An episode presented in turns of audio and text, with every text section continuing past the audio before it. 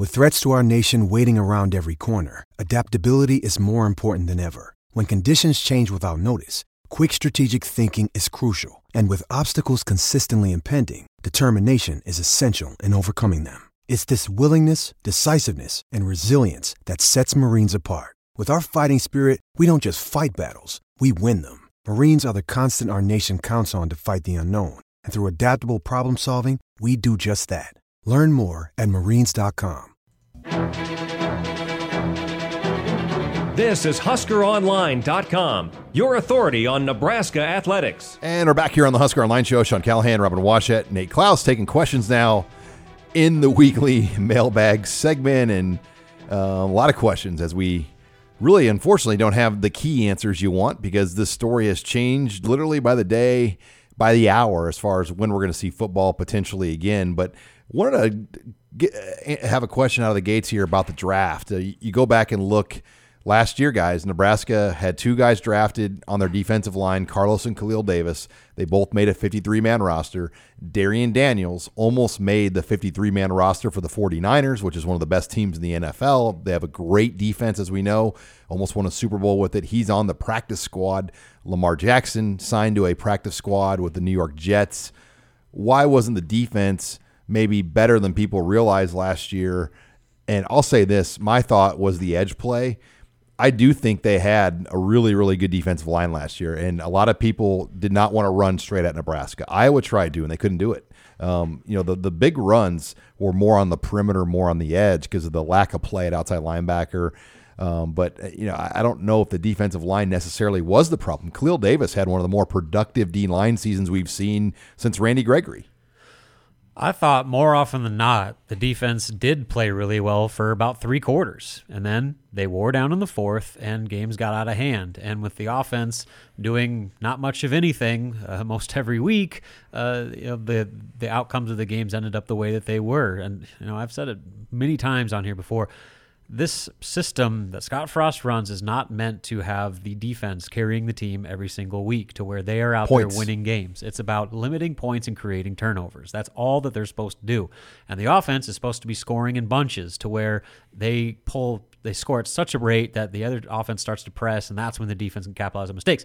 When you're asking your defense to go out there and stop Big 10 offenses for four full quarters without giving them any sort of padding whatsoever uh, on the other end, these are results you're going to get. And until the offense picks up its end, you're going to get results where people are going to say the defense isn't playing well, when in reality, they actually are playing quite well for the most part. Yeah, that's the answer right there. I mean, I felt like the defense took big strides last year, but um, when you when you're out in the field for however many snaps that Nebraska's defense was out there for, there's eventually there's going to be a breaking point where you wear down or, or where you give up big plays, and and I think that's what happened. So um, yeah, I, I, thought that there were a lot of there were a lot of talented players in that defense last year, and, and they they made good strides, but um, it was the the offense, you know, that uh, didn't necessarily bail them out at any point. Guys, and I, I touched on Randy Gregory there. How about Randy Gregory? Um, he's I mean, what's his role going to be, Robin? With the you're an NFC East guy. I mean, he, he he's going to have a big role for the Cowboys. It sounds like if he's allowed to play, he's going to start for him because he's their best pass rusher off the edge, and we know that. I mean, there's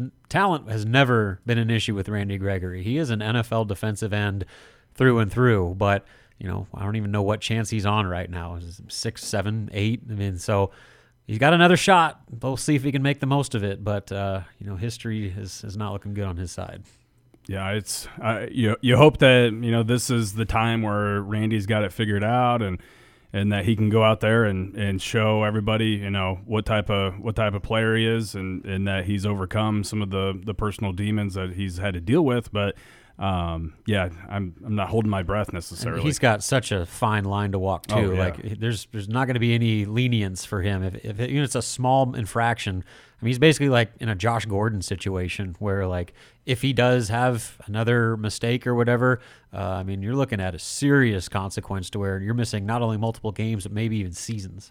Yeah, I just remember him at Nebraska. That game at Michigan, his first year, just unbelievable. The way he just completely shut down. I mean, the plays he made on you know against a pretty good Wolverine team, and then that Miami game the next year.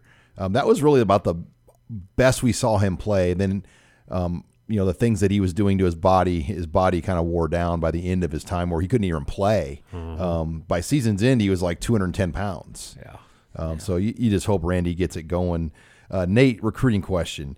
Um, did I hear correctly that the recruiting class size number will be 25 to maybe even 26 um, based on kind of the recent reports of the scholarship numbers? Yeah, I I think that you know early on it looked like this was going to be a, a fairly small class and and be you know just maybe slightly over twenty, uh, but you know given the the current situation and and the attrition that Nebraska has had.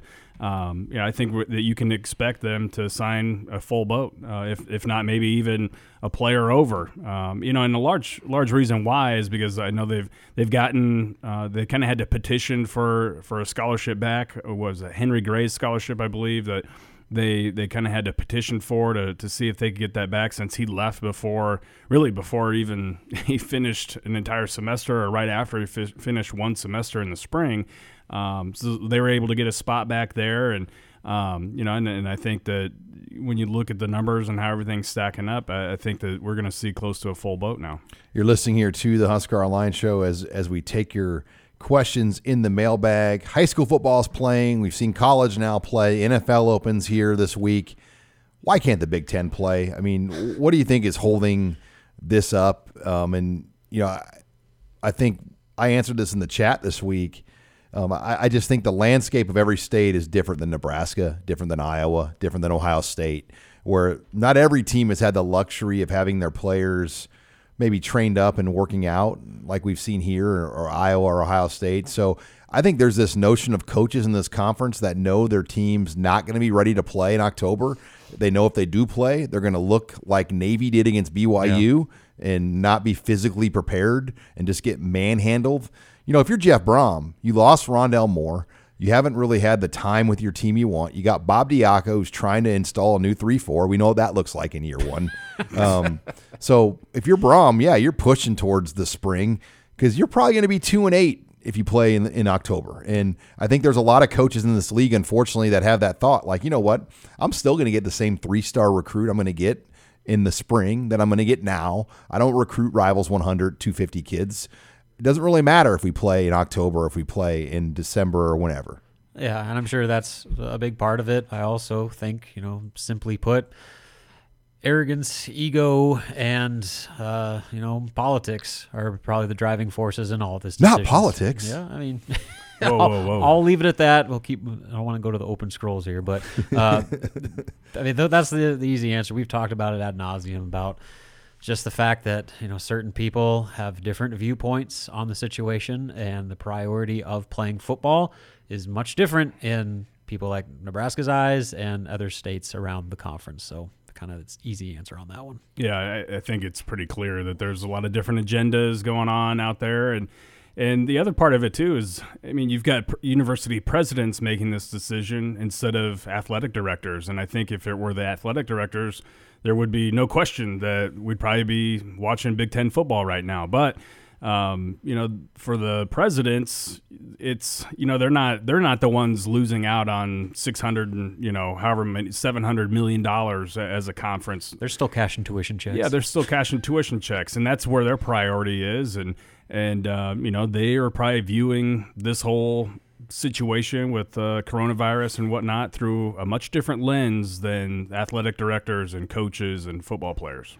Now, this is kind of a harder one to answer, but a year from now, is Kevin Warren the commissioner of the Big Ten Conference? I'm going to say no. Um, I, and you know, I don't know if he'll necessarily be fired, but I think what he's probably been through is not what he expected, and the damage, the damage that this is going to do long term. His job's not going to be fun, and he's going to probably constantly be the guy blamed, and maybe he should be, maybe he shouldn't be. We don't know all the in, inside details of the president meetings and council meetings, um, but I don't know. I I lean towards we probably a year from now won't see Kevin Warren. And so much of it depends on what those other leagues that are playing do. Uh, if if this blows up in their face and everybody's having to shut down football and they have these massive breakouts, all that stuff, all of a sudden Kevin Warren and the people that made this decision look pretty smart. And if See, vice versa, they play successful seasons, and the Big Ten is just sitting here like trying to figure out how they're going to play six games in January.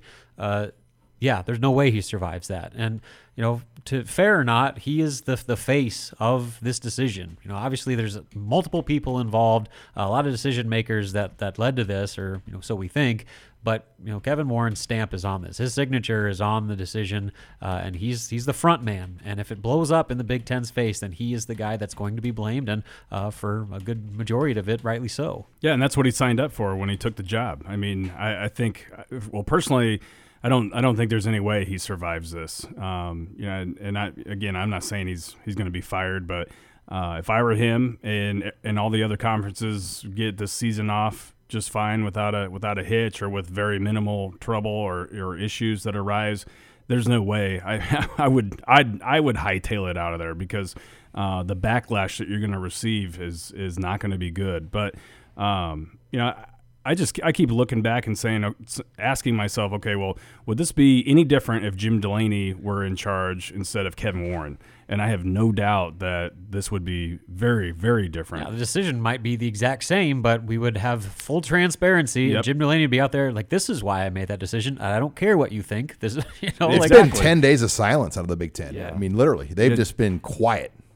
And the people that were leaking out the stuff that Warren wanted, to, they're, they've been quiet. Yeah, suddenly those sources dried up, huh? So it's it, this tells you there's a lot going on behind the scenes. But we're going to close the show next. We're going to talk some recruiting. Uh, we got out and saw more guys play last week. Uh, we've hit, I believe, eight games now over the first two weeks. So uh, we'll give some thoughts on what we saw. Nate was in Sioux Falls. Uh, I was out at Norris. Um, Robin got a chance to see Bellevue West. So we'll even uh, include Robin on this, and he can chime in on uh, Bellevue West. You're listening here to the Husker Online Show.